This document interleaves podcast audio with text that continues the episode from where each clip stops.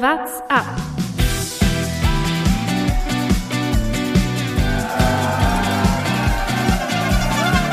Alle rüber, Jattak, alle! Alle rüber! Der Radsport-Podcast. Herzlich willkommen zu einer Sonderfolge Gesamtklassement im Giro. Wir werden hier alles sagen, alles was passiert ist, alles aufarbeiten. Nichts soll ungesagt bleiben über diese spannende Giro-Woche im Gesamtklassement. Und damit ist diese Folge auch schon wieder zu Ende. Vielen Dank fürs Zuhören. Das war What's Up. Mein Name ist Lukas Bergmann und mir zugeschaltet waren meine beiden Kollegen Jonas Bayer Hallo und auf Wiedersehen. und Thomas Gerlich. Hallo, selten haben mir eure Wortbeiträge so gut gefallen wie heute in der Folge. Bis nächste Woche. Hat er gespielte Witz, auf den konntest du nicht verzichten, Bergi, oder? Ich habe mir schon, ich habe mir echt wirklich überlegt, womit du heute einsteigst. Okay, die Sarkasmusnummer und die Stille. Ja, was soll man sagen über Aber ist diese doch so viel passiert. Das Erste, was man sagen muss, herzlichen Glückwunsch an Simon, der hier auch öfter schon in der Fol Folge war. Ich weiß jetzt nicht, wie sehr wir da ins Detail gehen dürfen, deshalb nur äh, alles Liebe, alles Gute von dieser Stelle und herzlichen Glückwunsch. Es war eine großartige Feier. Vielen Dank für die Feier. Es sind, warte, ich habe, nein, ich habe sie gerade nicht vor mir. Ich müsste jetzt, gut, dass das kein Zuschauer sieht.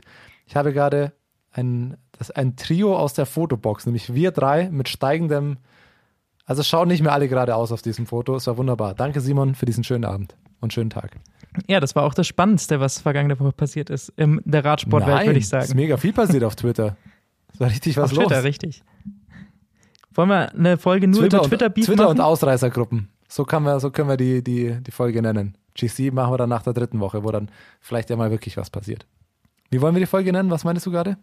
Ich meinte nur, wollen wir einfach nur eine Twitter-Sonderfolge machen? Weil da ist ja richtig viel passiert, muss man sagen. Thomas, was war dein Lieblings-Twitter-Beef diese Woche?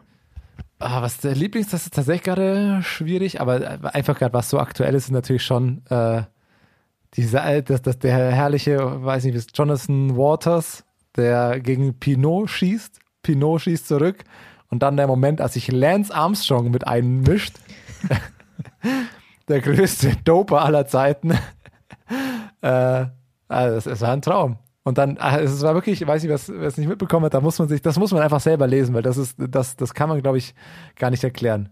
Dann kommen noch äh, Anne Frank Zitate, also eine größere Überhöhung habe ich auch selten mitbekommen, äh, aber ja, es war, es war schön. Also schon erstaunlich für alle, die nicht wissen, wer Jonathan Wouters ist, ist der Teammanager von EF Education First, der schon immer wieder durch paar Aktionen aufgefallen ist oder sich ins Rampenlicht geschossen hat, so will ich es mal sagen. Äh, und eben, der hat sich mit Thibaut Pinot gebettelt und ich glaube, glaub, am Ende muss man es tatsächlich selber nachlesen bei Jonathan Wouters, was der da so von sich gegeben hat. Äh, ging natürlich um die Etappe unter anderem von Thibaut Pinot, die er, sagen wir es ganz ehrlich, auf jeden Fall mal zu großem Teil verloren hat. Aber generell, dass überhaupt Thibaut Pinot an der Stelle mal wieder dran war, eine Etappe zu gewinnen, das ist ja schon mal was, oder? Also, muss man ja trotzdem sagen, auch das hätte man jetzt nicht immer unbedingt erwartet. Ja, bin ich bei dir, aber der war schon stark dieses Jahr. Also äh, hat schon gute Form gehabt und, und sah gut aus. Das heißt, äh, äh, war jetzt nicht ganz überraschend, dass er da dabei war. Aber am Ende, glaube ich, hat er es einfach verloren. Ich, aus meiner Sicht war er der Stärkste oder seht ihr das anders? Nö, aber halt nicht der Klügste. also, so einfach ist es. Also selten wirklich äh, haben sich jetzt zwei Leute so, so komisch verhalten auf einer Etappe und haben sich so, also das war ja auf Ansage, äh, dass man sich da so kaputt fährt und dass es notwendig war. Während bei Bergi zum zweiten Mal innerhalb von einer Minute eine unbekannte Person durch den Hintergrund läuft. Ich bin ja kurz davor, das jetzt hier öffentlich anzusprechen, aus reiner Neugier, aber wir lassen das mal dahingestellt, wer diese Person sein könnte. Aber ansonsten war das natürlich, tatsächlich war das wahrscheinlich mit die unterhaltsamste Etappe dieser Woche. Es war die verkürzte Etappe. Gima Coppi haben wir verloren. Ähm, ja, alles nicht mehr ganz so spektakulär, nicht mehr so hoch. Waren nur noch 70 Kilometer, es ging bergauf los. Es war klar, äh, eine Ausreißergruppe wird's machen, weil die GC-Leute, die konzentrieren sich auf den letzten Tag des Giros. Und sonst haben sich da zwei Leute so sehr, also der, die haben sich ja schon während der Etappe schon gestritten und du wusstest, okay, ich dachte mir schon die ganze Zeit, okay, witzig wäre es ja, wenn am Ende äh, einer der lachende Dritte ist und es war einer der lachende Dritte. Es war hervorragend. Und am Ende, ja, die beiden haben, wie du sagst, einfach nur verloren, weil ich kann auch, also um das aufzurollen, Pinot sagte, die anderen wären zu passiv gefahren und er musste immer wieder attackieren, sonst hätte die Gruppe einen aufgeholt und so will er nicht Rennen fahren. Die anderen haben dann nur gelutscht quasi ähm, und die anderen wären halt wahrscheinlich äh, sich damit rausreden, ja, nee, ist taktisches Fahren, aber auch Pinots Standpunkt, obwohl ich ihn ja mag und äh, seinen Fahrstil auch auf der Etappe eigentlich ja mag, aber wenn du am Ende trotzdem, die hatten ja drei Minuten Vorsprung. Ich glaube nicht, dass man sich da zehnmal äh, in den ganz roten Bereich fahren muss und auf Vollgas attackieren muss. Dann muss man mit dem taktischen Spielchen klarkommen. Also die Ausrede, dass einen sonst die GC-Fahrer hinten geholt hätten, das, die Gefahr habe ich ehrlicherweise auch nicht gesehen. Da ist er dann auch einfach selber schuld. Erstaunlich war einer Rubio, der dann die Etappe gewinnt und eben der lachende Dritte war. Ich glaube, der hat taktisch ganz clever gemacht. Ich weiß nicht, ob er nicht mitgehen konnte bei den Attacken oder nicht wollte. Cepeda, der sich mit Pinoda gebettelt hat, der ist ja immer wieder mitgegangen bei den Attacken.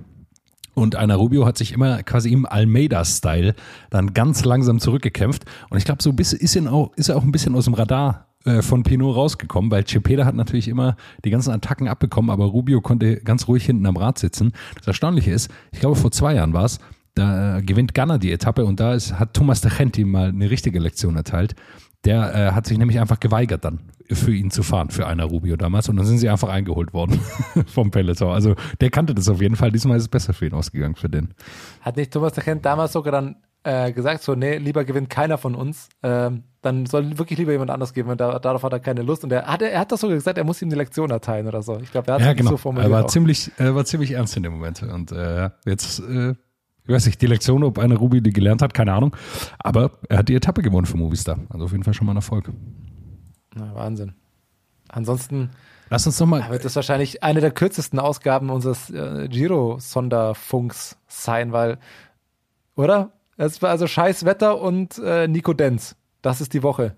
Ich will noch mal kurz bei dieser Etappe bleiben. Also wir haben ja diese Verkürzung schon angesprochen.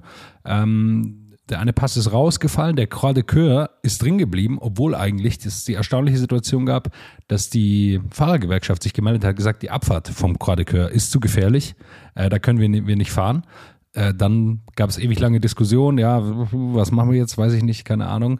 Äh, dann ist der erste Berg rausgefallen und der Croix de Coeur ist drin geblieben. Also es gab irgendwie eine erstaunliche Situation, äh, die ich nicht ganz verstanden habe. Könnt ihr das einordnen?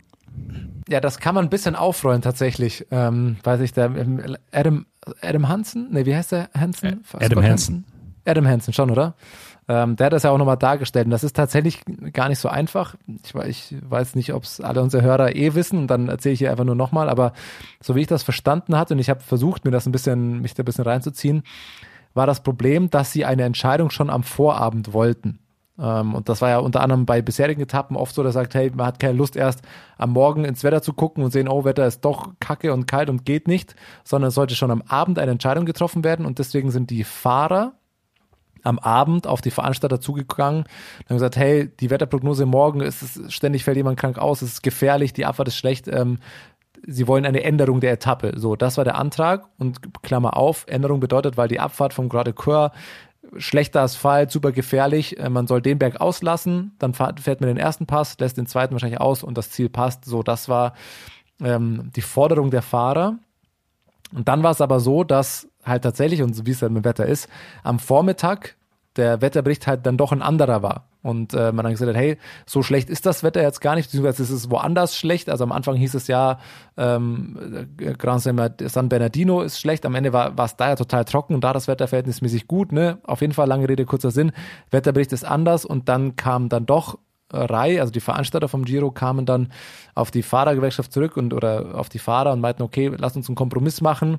Es ist halt, sie wollen halt schon diesen, sie kürzen die Etappe, äh, um darauf Rücksicht zu nehmen, auch auf das schlechte Wetter. Ähm, sie würden aber gerne den ersten Berg rausnehmen und man fährt dann um den, den Berg fährt man mit dem Bus und macht nur die zweite Hälfte der Etappe, weil es ihnen, glaube ich, schon wichtig war, diesen äh, Croix und vor allem das Ziel, also dass das Ziel möglichst gleich bleibt, dass man nicht noch anders außen rumfahren muss. Das wird mit Verträgen von irgendwelchen Städten und Geld logischerweise einhergehen. Und das war dann der, dem hat dann die Fahrergewerkschaft aber auch zugestimmt.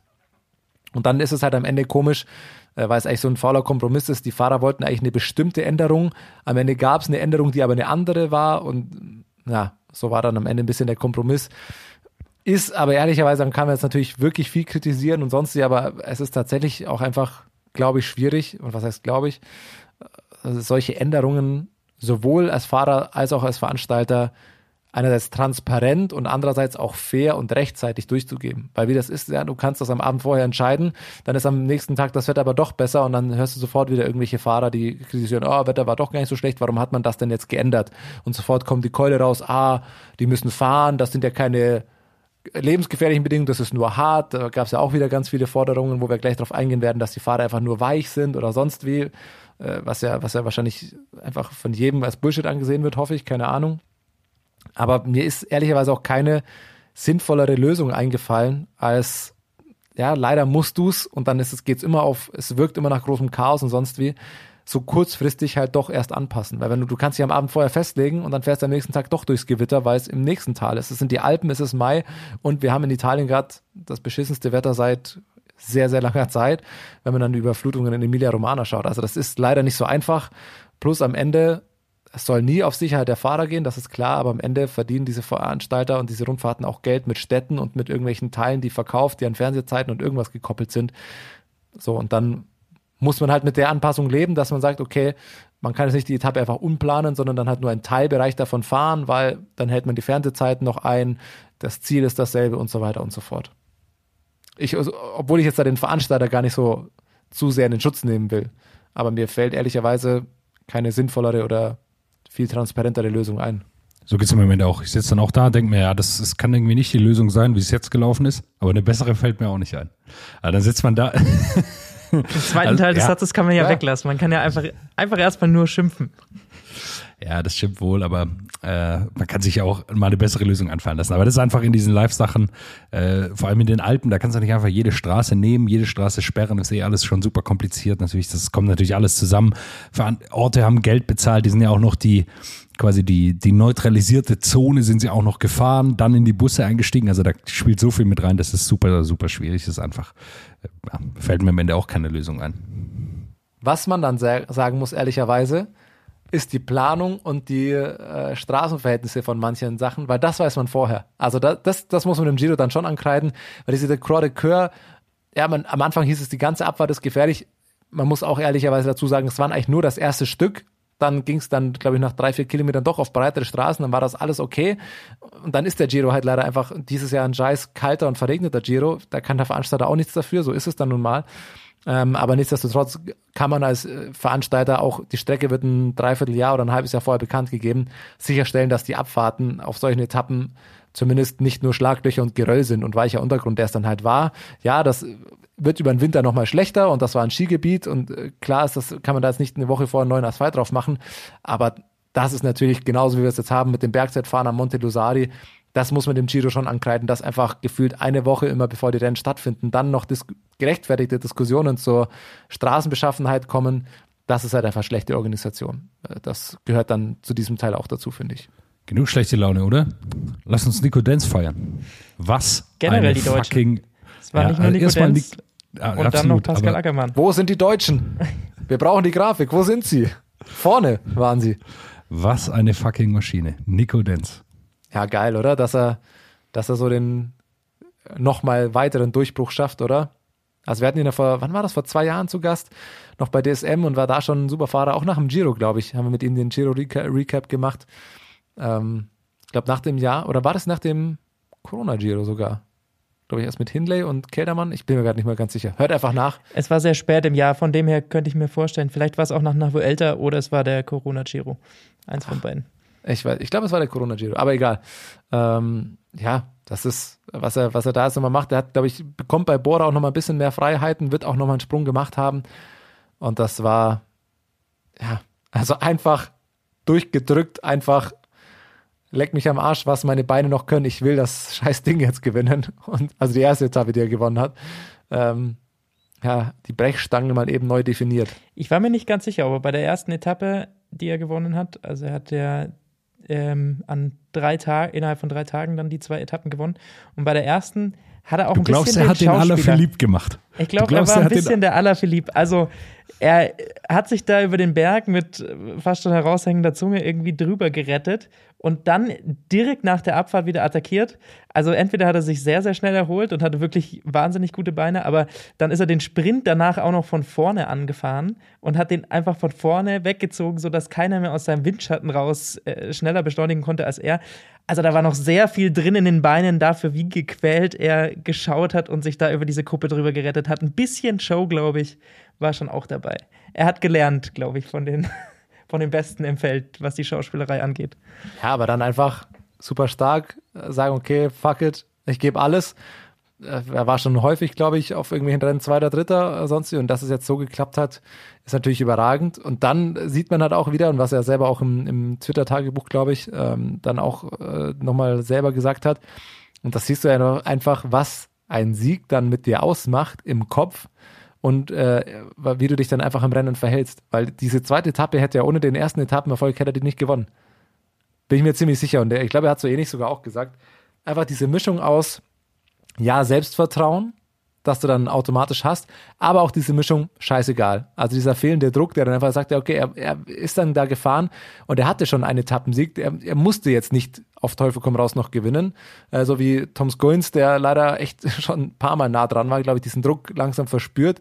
Scheiße, ich will da jetzt oder ich muss jetzt irgendwie die Etappe gewinnen. Und dann fährst du da halt einfach ran und dann bist du halt am Ende ja, dann scheißt du vielleicht die nötigen 10% auf irgendwas und hast aber einfach noch so die starken Beine und das Selbstvertrauen noch von dem Etappenerfolg von zwei Tagen vorher.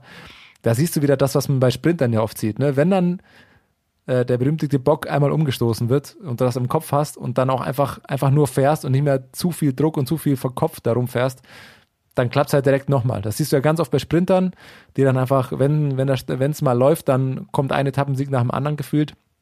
Und so war es, glaube ich, auch bei seinem zweiten Etappenerfolg bei Nico Denz. Einfach sagt, gut, dann hole ich mir jetzt halt nochmal eine. Und jetzt überleg mal, gegen wen er die zweite Etappe dann am Ende entschieden hat. Also das sind Namen, da hätte ich jetzt mal vor zwei Jahren noch gesagt, na, Nico Denz, wenn du einen guten Tag hast, ja, aber äh, Alberto Bettiol und auch äh, Davide Ballerini letztendlich da kalt zu stellen, das sind schon wahnsinnig große Namen, die bei ganz anderen ähm, Tagesrundfahrten oder Einzel äh, oder Tagesrennen ganz andere Platzierungen rausgefahren haben. Deswegen, das war schon wahnsinnig stark. Und das ist eben genau das, was du ansprichst, Thomas. Einmal, wenn der Knoten geplatzt ist, das sieht man sehr häufig bei Sprintern, aber manchmal dann eben auch bei Leuten, die in Ausreißergruppen dann gehen und irgendwie dann so ein bisschen das Näschen haben und da mit einer ganz anderen Attitüde, ist jetzt so ein negatives Wort, aber mit einer ganz anderen Ausstrahlung crazy. dann in war Ausreißergruppe äh, fahren und das hat man wirklich bei diesem zweiten Etappensieg gemerkt, oder? Also allein wie er da an diesen Zielsprint rangefahren ist und wie er den dann zu Ende zieht. Deutsche Van der Poel. Das war mit so einer breiten Brust. Also Nico Denz, Respekt dafür. Und eins muss man ja sagen, den Mann, den er auf Platz zwei verwiesen hat. Ich glaube, wenn man mal einen schlechten Tag hat, dann sollte man immer an Derek Gee denken. Der wird jetzt zum dritten Mal Zweiter bei diesem Giro aus einer Ausreißergruppe raus. Also diesem Mann äh, gebührt auch ein wenig Respekt, der arme Kerle, immer auf Platz zwei. Ja, nicht nur ein wenig. Ja, der war jetzt trotzdem für ihn ein super Giro. Also von den Ergebnissen nicht, aber eine der positiven Erscheinungen des Giros, oder? Also ich habe den davor noch gar nicht wahrgenommen, wenn ich ehrlich bin. Weißt, ich habe dir den schon mal irgendwo groß, also außer kanadischen äh, äh, nationalen Meisterschaften, ist er mir noch nirgendwo aufgefallen. Und das ist für den natürlich, also der macht erstmal auf sich aufmerksam, so kann man es vielleicht formulieren. Klar will der gewinnen und wird er nicht, nicht zufrieden damit sein, aber er präsentiert sich schon ziemlich gut. war letztes Jahr noch in der U23 von Israel. Also auch seine erste Grand Tour. Ähm, und das ist eine beeindruckende Leistung. Also, Lukas, du hast gesagt, dreimal Zweiter. Er war noch ein viertes Mal in der Ausreißergruppe, da ist er Vierter geworden. Also der hat schon ein Wahnsinnsbein dran und generell gefällt mir Israel Premier Track dieses Jahr ziemlich gut, jetzt beim Giro vor allem. Viel in Ausreißergruppen vertreten, viel aktiv, äh, viele jüngere Fahrer auch, die sie am Start haben. Also es gefällt mir eigentlich ganz gut, wie die, wie dieses Jahr agieren und allen voran eben Dirk G, der da ein super, ein super Giro fährt. So ein bisschen wie Fred Wright. Letztes Jahr bei der Tour de France, falls ihr euch erinnert. Auch jedes Mal in der Ausreißergruppe, jedes Mal Dritter oder Vierter oder was. Äh, irgendwann platzt der Knoten oder am Ende des Tages ist es für ihn ja einfach, sind es tolle Ergebnisse für Israel, es sind super viele Punkte, die wollen ja auch wieder aufsteigen ins World Tour. Also die fahren aus meiner Sicht da einen super Giro. Und dann hatten wir aus deutscher Sicht natürlich auch noch einen dritten Etappensieg, ganz am Anfang der Woche. Pascal Ackermann.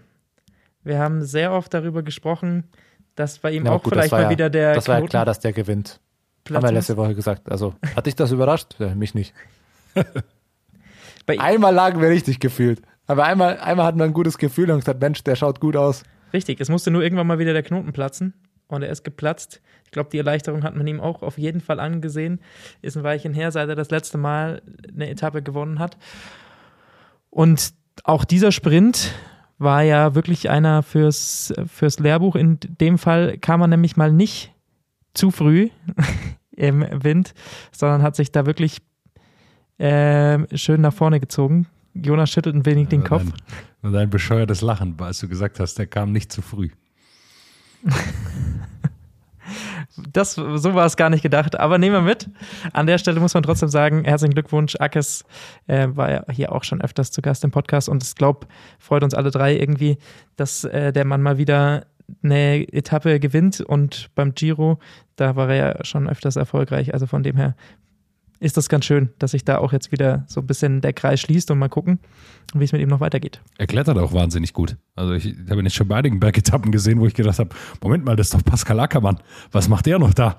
Aber äh, dann grinst er meistens ja noch so freundlich. Also äh, einfach ein super Typ. Aber gut, vielleicht war auch einfach das Tempo am Berg nicht allzu hoch. Gestern habe ich auch nochmal äh, auf Twitter gelesen, da muss ich auch schmunzeln. Alter Primusch, neben dir fährt Michael Matthews den Berg hoch, dass ihr euch nicht schämt. Ja, das, das, das hat Ja, so ganz, ganz hoch. Äh, auch das, äh, also ich, äh, Andreas Leckner in allen Ehren, aber dass er auch sagte, also so ganz übermäßig gelitten hat er bisher auch noch nicht und er fühlt sich gut. Ich glaube auch, er fühlt sich gut, ja, aber ich glaube auch, äh, so das ganz, ganz hohe Tempo haben wir am Berg noch nicht gesehen.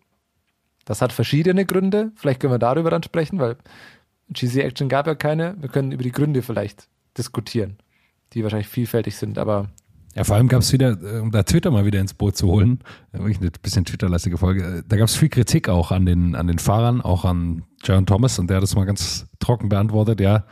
Äh, früher hätten die, früher, also, also auf, die, auf den Vorwurf, früher wäre da viel mehr los gewesen, hat er gesagt, ja, früher hatten die auch andere Hilfsmittel. Und danke. Und dann hat er sich verabschiedet. Das war eine sehr gute Antwort. So, ja, es kommt viele Kritik von Fahrern von früher. Und er so, naja, so in den 80er bis 2000er, äh, wenn die uns jetzt kritisieren, die haben jetzt auch nicht alles richtig gemacht. Also, da ist einfach, und das ist für mich die Neuentdeckung, was reden wir über Derek G, sorry. Die Neuentdeckung des Tiers ist ja ganz klar Jensi Vogt auf dem Motorrad. Holy moly, ist das geil. Wirklich.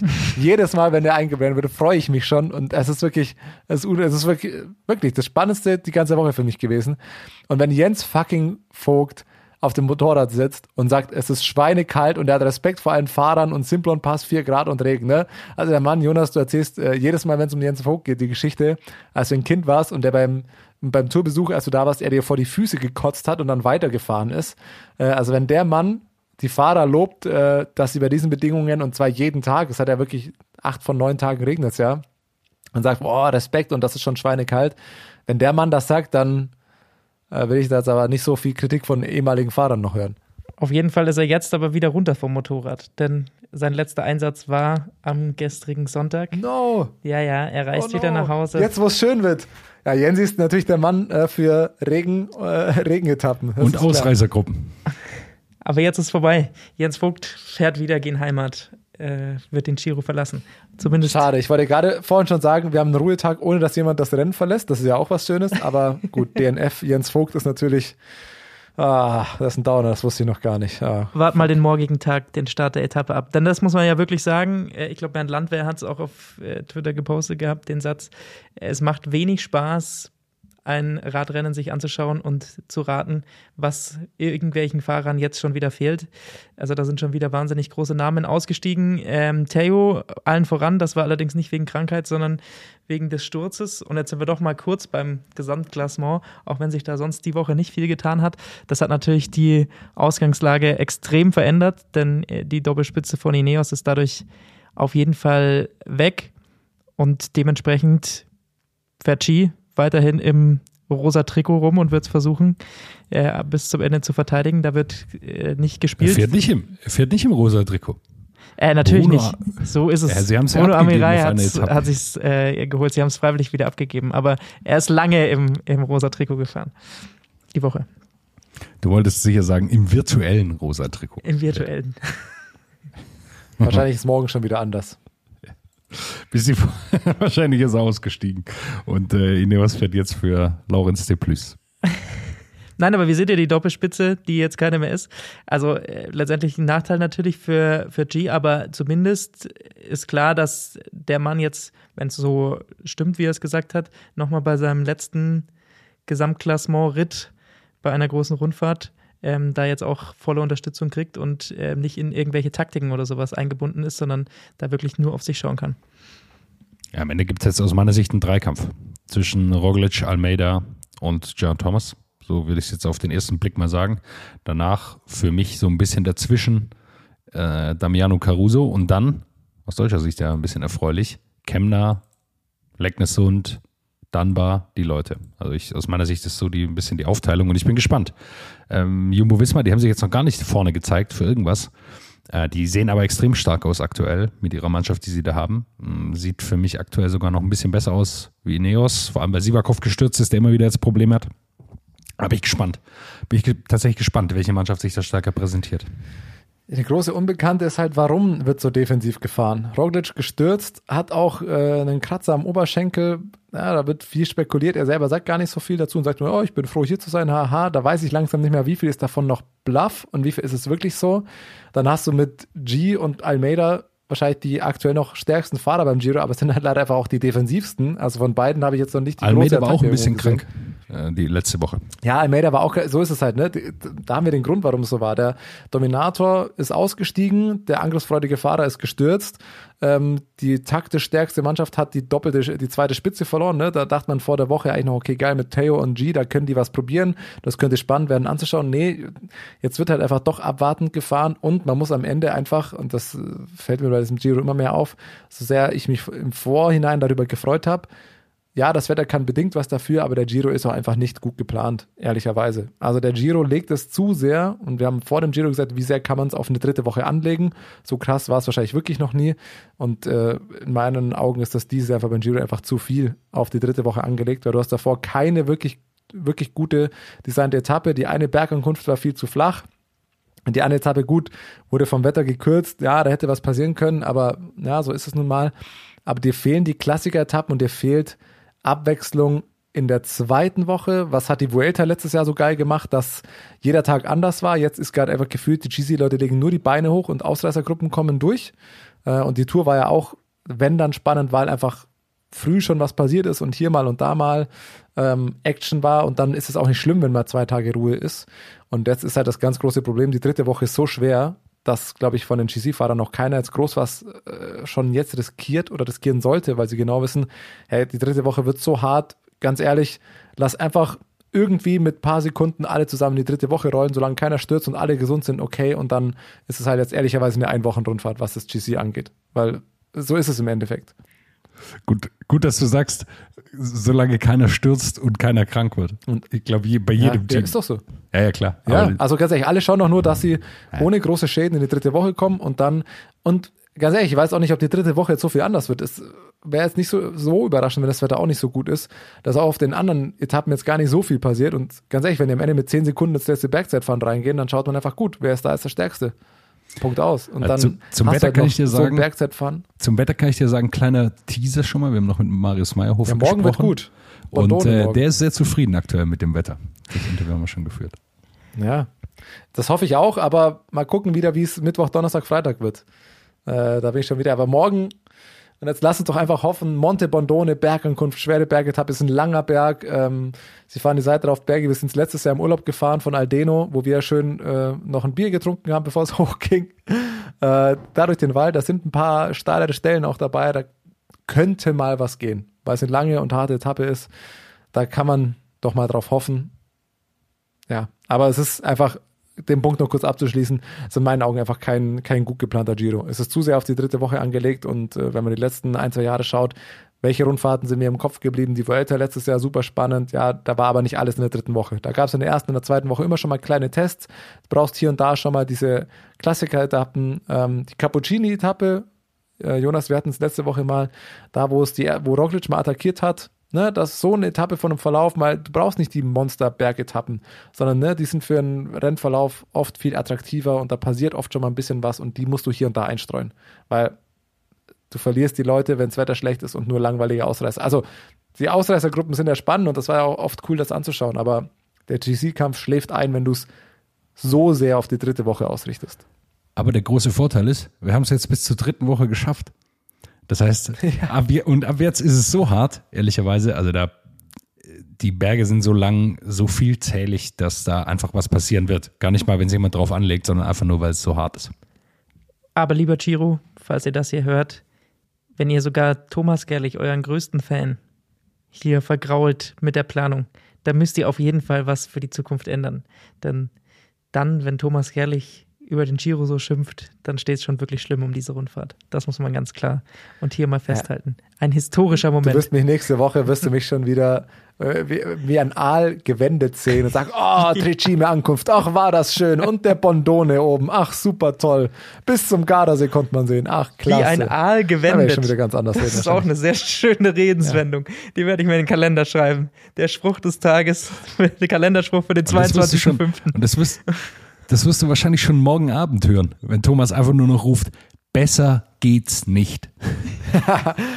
Bester Giro ever. ja, ich habe einen Kumpel morgen, der am Start ist. Ich hoffe, der schickt ein, zwei Fotos. Äh, können wir dir vielleicht auch teilen. Aber äh, der hat mich nach, nach Tipps gefragt, ah, was muss man da machen, wenn man so eine Etappe sich anguckt und sonst. Und ich dachte, ach geil, Wetter geguckt, Trient morgen 22 Grad. Ist der letzte Berg schön vormittags da schön hochradeln, in die Wiese fläzen, ein, zwei Radler oder Bier irgendwie versuchen mit hoch zu transportieren. Vielleicht hat oben sogar die, ähm, die Hütte offen, das Refugio, und sich schön in die Wiese legen, warten, bis das Helikoptersurren lauter wird und die aneinander vorbeibügeln. Herrlich. Werde ich direkt neidisch. Und schon habe ich wieder Bock. so, wir wissen doch, wie wir dich aufheitern können, Thomas. Das ist doch schön. Na klar. Na klar. Ja, Jonas, Dann du hast es schon angesprochen. Drauf, oder? Du hast es schon angesprochen, du hast mit äh, Marius Meyerhofer gesprochen, auch einer, der einen sehr, sehr äh, ordentlichen und guten Giro fährt für Team DSM, öfters schon unter die Top 10 gefahren ist. Und dann wollen wir doch mal hören, was er zu diesem Giro voller Regen bisher zu sagen hat. So, und jetzt schalten wir nach Italien zu Marius Meyerhofer. Ist dieses Jahr schon ein Begriff geworden für uns durch seine Riesenerfolge in Australien. Jetzt auch beim Giro ganz weit vorne dabei. Hallo Marius, wie geht's dir? Hallo, äh, danke, mir geht's gut. Ruhetag heute. Ja? Die Beine auch. Ich habe jetzt schon viel gelesen, dass einige Fahrer gesagt haben, oh, der Ruhetag, der tut, der tut richtig gut jetzt. Ja, ähm, die letzten zwei Tage waren schon nochmal richtig schwer. Der Tag davor wurde ja verkürzt, weil das Wetter so schlecht war und dann gab es da große Diskussionen im Vorfeld und im Endeffekt hat es dann dazu geführt, dass wir nur in Anführungszeichen 75 Kilometer mit 2000, was weiß ich, was für einen Meter gefahren sind. Ähm, was es dann auch nicht so viel einfacher macht, weil dann geht's ja mit Karenzzeit und so, wird, äh, die wird ja dadurch geringer. Das heißt, es wird dann im Endeffekt einfach schneller gefahren. Ähm, es war dann also auch kein Ruhetag. Aber ja, nee, passt schon. Am Ende stelle ich mir die Frage, die mir eigentlich am wichtigsten ist. Könnt ihr heute wenigstens mal Italien ein bisschen genießen? Bisher war es ja hauptsächlich Regen eigentlich beim Giro und fünf Grad. Ist heute zumindest ein bisschen Italien-Feeling bei euch aufgekommen? Ja, ähm, also am ersten Ruhetag war auch schon strahlender Sonnenschein. Am Tag davor strömender Regen, am Tag danach strömender Regen, aber am Ruhetag hatten wir schönes Wetter. Und äh, auch heute sieht's Wetter schön aus. Und ich glaube, ich boah, bin mir nicht so sicher, aber normalerweise sollte es jetzt die nächste Woche hoffentlich äh, besseres Wetter sein. Ja, das hoffe ich. Das hoffe ich für euch, dass ihr ein bisschen wenigstens schauen könnt, obwohl natürlich die Etappen so schwer werden, äh, dass man wahrscheinlich da die, die Sonne nicht genießen kann, aber sie zumindest, zumindest gebrauchen. Wie hart hat es diese Regen, diese Kälte gemacht, diese zwei Wochen für euch? Ja, war schon schwer teilweise. Also der ganze Bus hustet rum, das ganze Feld hustet rum. Es ist, äh, ein Haufen Fahrer sind schon draußen. Ähm, teilweise war es wirklich abartig kalt, gerade da über den Simplon-Pass drüber und dann hinten die Abfahrt runter war wirklich extrem kalt. Ähm, ich persönlich komme relativ gut damit zurecht mit Regen und Kälte. Äh, ich, ja, einfach äh, aus Deutschland und äh, da ist man ja schlechtes Wetter auch ein bisschen gewöhnt teilweise. Äh, Gerade im Winter bei uns, da hat es ja auch schon das ein oder andere Mal einstellig und äh, Regen und also von dem her, ich komme gut damit zurecht. Die meisten meiner Teamkollegen kommen gut zu, damit zurecht und äh, deswegen konnten wir da im Vergleich zu anderen Fahrern sogar teilweise ein bisschen Vorteil ziehen. Aber klar, Spaß macht's nicht unbedingt und äh, gesundheitsfördernd ist auch nicht unbedingt. Denke ich auch, denke ich auch. Ihr seid jetzt noch zu fünft unterwegs äh, in eurem Team. Ähm, wie ordnest du aktuell jetzt die ersten zwei Wochen ein für, für Team DSM? War es ein Erfolg? War es so okay? Äh, haben wir, äh, sind wir gut durchgekommen oder äh, würdest du sagen, da, da muss eigentlich noch mehr gehen für uns? Ja, wir sind ja mal mit acht gestartet. Ähm, dann hatten wir gleich in der zweiten Etappe einen schweren Sturz, wo ein Teamkollege äh, schwer gestürzt ist.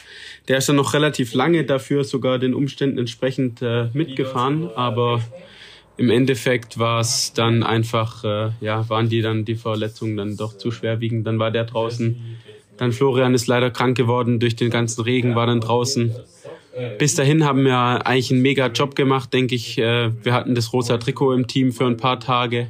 Von dem her, das war schon. Äh, nur zur Erklärung, bei dir im Hintergrund, ja, dein, dein Zimmerkollege ist gerade bei dir unterwegs, das werden wir wahrscheinlich gleich hören auf der. Wer ist denn bei dir? Ja, die stehen hier direkt neben mir und reden einfach, wie sie Bock haben. Da nimmt man hier keine Rücksicht scheinbar. Wer, ist, bei, wer ist mit dir im Zimmer? Niklas Merkel aus der Pfalz. Also wir haben hier ein deutsches Zimmer mittlerweile. Ja, das kann, könnte schlechter laufen, würde ich sagen. Könnt ihr euch gut verständigen. Das ist ja auch deine erste Grand Tour. Äh, zwei Wochen jetzt mal am Stück so zu fahren. Äh, ja. Wie, wie kommst du durch? Ja, ich komme gut durch, denke ich, soweit. Also klar, es gibt Tage, da läuft es besser, es gibt Tage, da läuft es schlechter. Ähm, durch das, dass ich mit dem Wetter gut zurechtkomme, äh, denke ich, muss ich eigentlich zufrieden sein, wie es jetzt bis jetzt die ersten zwei Wochen gelaufen ist und dass man dann am Tag vom Ruhetag dann auch mal so ein bisschen müder wird, ist ja auch irgendwo dann normal, denke ich. Und dann hat man ja auch den Ruhetag, um sich wieder zu erholen. Und ich hoffe, das gelingt mir heute soweit. Beeindruckend für mich war vor allem deine Leistung Etappe 14. Du warst in einer, in einer Ausreißergruppe, in einer großen Ausreißergruppe und äh, wirst am Ende Siebter, aber hast aus meiner Sicht da einen super starken Tag gehabt. Hast super viel auch dann nochmal äh, gearbeitet, auch um nochmal ranzukommen an die vorderen drei. Wie bewertest du die, die Etappe 14 aus deiner Sicht? Ja, ich denke, im ersten Moment war es für mich eine riesen Enttäuschung, dass ich dann nicht mehr die Beine hatte, den, den Sprint zu gewinnen. Ich denke, auf dem Papier war ich sicherlich einer der schnellsten Fahrer in der Gruppe. Ja, es war ein bisschen ungünstig, dass ich alleine von meinem Team in der Mannschaft, äh, in der in der Gruppe war mit 29 Leuten und als dann 60 Kilometer vor dem Ziel das Gespringe losging, konnte ich nicht wirklich, äh, ich kann ja nicht auf jeden auf jede Attacke reagieren. Das heißt, ich musste dann so ein bisschen mir ein paar Fahrer rauspicken, die ich, bei denen ich bleiben wollte. Und äh, dadurch sind dann vier Fahrer vorne weggefahren. Die hatten dann mal eine Minute Vorsprung, was einfach ja, eine Minute zuzufahren ist halt über so Hügel drüber, da muss man schon richtig, richtig Gas geben. Und das hat mich einfach äh, fertig gemacht. Ich meine, im Endeffekt habe ich äh, eine gute Gruppe erwischt mit Nico Denz und Alberto Bettiol und äh, der von Israel ist ja auch ein, ein starker Fahrer. Mir fällt gerade der Name nicht ein, aber das ist jetzt Derek G. Der fährt genau. Ein, ein, genau ein Super Giro und äh, ich denke, wir haben viele starke Fahrer, die auch in der Gruppe waren, die auch nach vorne springen wollten, haben wir vom Hinterrad weggefahren. Äh, also von dem her muss ich im Endeffekt zufrieden sein, dass ich da überhaupt noch zurückkomme. Und wie, wie ich zurückkomme, ist, denke ich, schon gut und bin ich auch zufrieden damit. Und im Endeffekt hat halt ein bisschen was gereicht, um, um noch einen Sprint fahren zu können. Aber ja, ich mache da jetzt keinen Stress, ist die erste Grand Tour und äh, so wie es läuft, so läuft. Ja, aber nochmal sagen wir, ich meine, du bist erst 22 Jahre alt, also äh, und dann mit diesem Namen, wo du eben gesagt hast, Nico Denz scheint in einer absoluten Überform zu sein, hat jetzt sein, da eben bei dieser Etappe seinen zweiten Etappensieg geholt. Alberto Bettiol ist jetzt auch nicht dafür bekannt, dass er Schwächen zeigt nach langen Etappen. Und was mich vor allem überrascht hat, auch äh, auf dem Profil sah es erstmal so aus, dass diese letzten Kilometer, also es gab einen sehr großen Berg zu Beginn und dann sah es auf dem Profil so aus, als sei es flach. Aber ich glaube, dieser hohe Berg, der hat es nur so aussehen lassen, als sei es flach, weil wie du gesagt hast, da gab es einige ganz schön schwere Hügel und da war ich äh, ziemlich beeindruckt beeindruckt, dass du da überall noch mitziehen konntest. Gerade diese Attacken eben von diesen auch doch, wo ich noch sagen würde, okay, die sind noch ein bisschen hügelfester als du, vielleicht im Sprint dann schwächer, fand ich schon ziemlich beeindruckend. Ja, ja, nee, deswegen sage ich ja, ich denke, ich bin ein gutes Rennen gefahren und im Endeffekt hat es nicht für einen Sieg gereicht und äh, da muss ich jetzt auch, ja, einfach äh, das Positive rausziehen und weitermachen. Also Nico Denz gratuliert zu seinen zwei Etappensiegen oder ja, kennt ihr ja, euch nicht klar. so gut? Nee, ich war ja letztes Jahr noch Teamkollege mit ihm und äh, meiner Wahrnehmung nach hat er nochmal einen Riesensprung gemacht und fährt dieses Jahr wie ein anderer Mensch. Also wirklich, was der von Bein dran hat, war beeindruckend zu sehen. Ähm, und deswegen, ja, war, war einfach auch klar der, der Stärkste in der Gruppe. Ich meine, der Betjol hat die ganze Zeit ein bisschen gegambelt, die Führung kürzer gefahren. Nico, der von Israel und ich haben so ungefähr ein Drittel gemacht von der Arbeit jeder. Im Endeffekt äh, alle, also wir drei gleich viel gearbeitet und Nico hat am Schluss die Beine, um noch so einen Sprint zu fahren. Dann ist er einfach der Stärkste.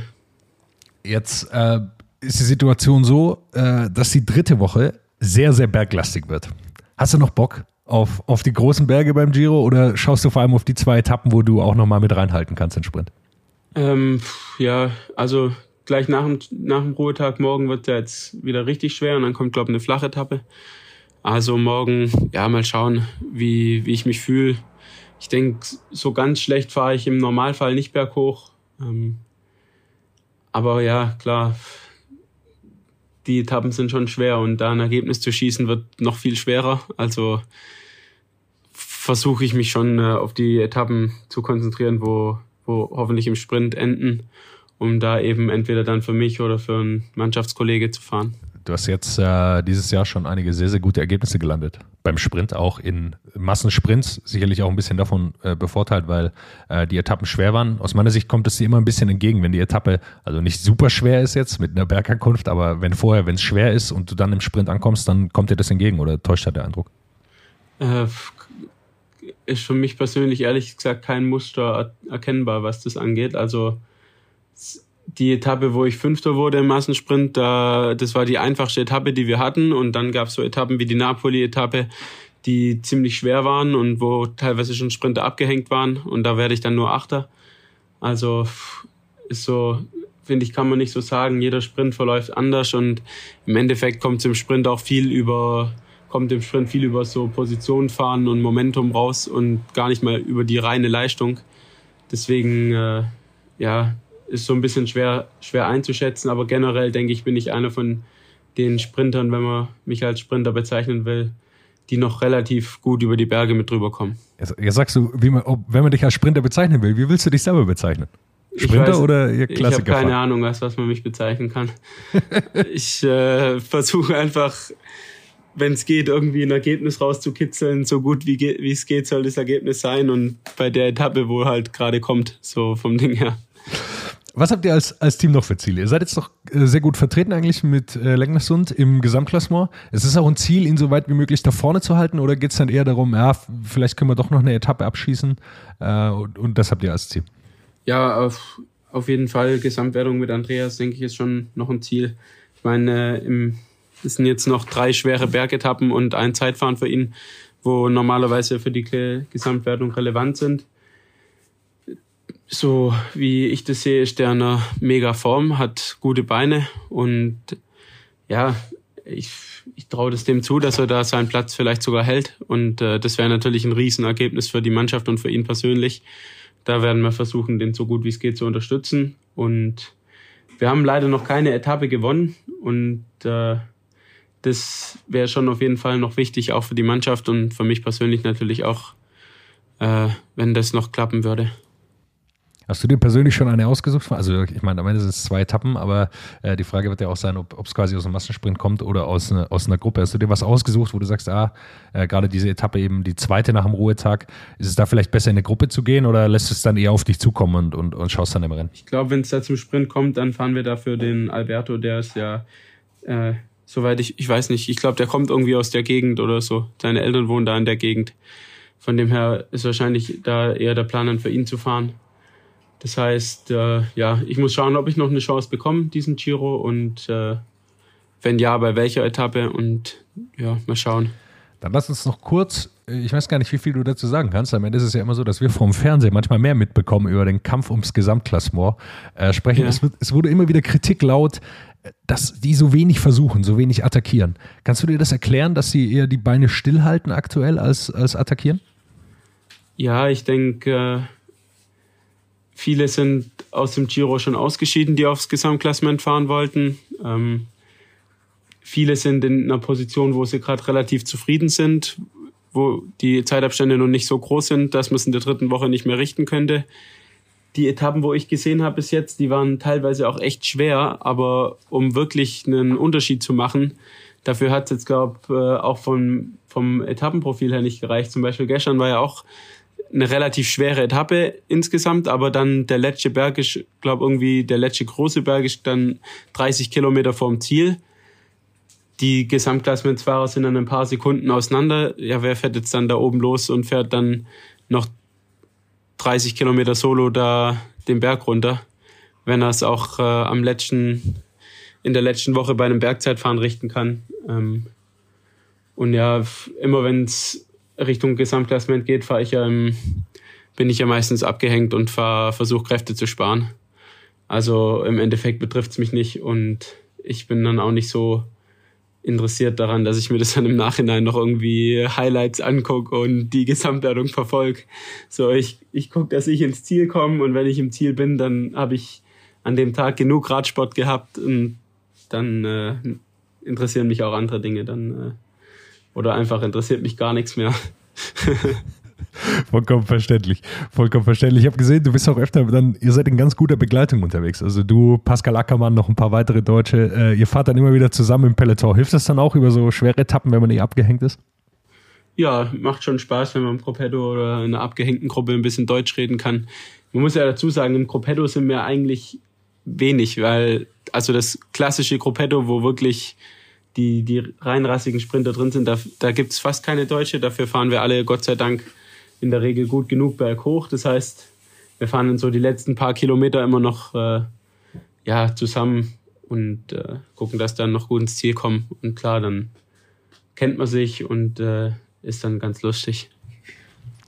Wunderbar. Dann äh, für alle, die es interessiert, wir nehmen am Montagvormittag auf. Äh, 10.30 Uhr ist jetzt. Äh, Marius, was steht heute noch an? Was steht heute noch auf eurem Programm? Ja, äh, wenn wir fertig sind hier, dann ziehe ich mich an, dann gehe ich Radfahren und äh, ja, ich denke so eine Stunde, anderthalb äh, mit bisschen Coffee Stop zwischendrin, irgendwie sowas machen wir. Dann heute Mittag noch Massage und einfach versuchen, ein bisschen runterzufahren, ein bisschen abzuschalten, weil die letzte Woche wird nochmal schwer. Also nochmal versuchen, jedes Kräftchen, das wir haben, zu sparen. Heute, dass wir es in der letzten Woche verschießen können. Marius, dann ganz herzlichen Dank. Nick, äh, Grüße an Niklas Merkel, der im Hintergrund uns äh, Richtig aus. immer wieder beehrt. Und äh, ich wünsche dir eine schöne dritte Woche. Viel Spaß, soweit du es haben kannst. Ja, danke schön. Danke. What's up? Der Radsport-Podcast. What's up ist eine M945 Produktion. Ein Angebot der Media School Bayern.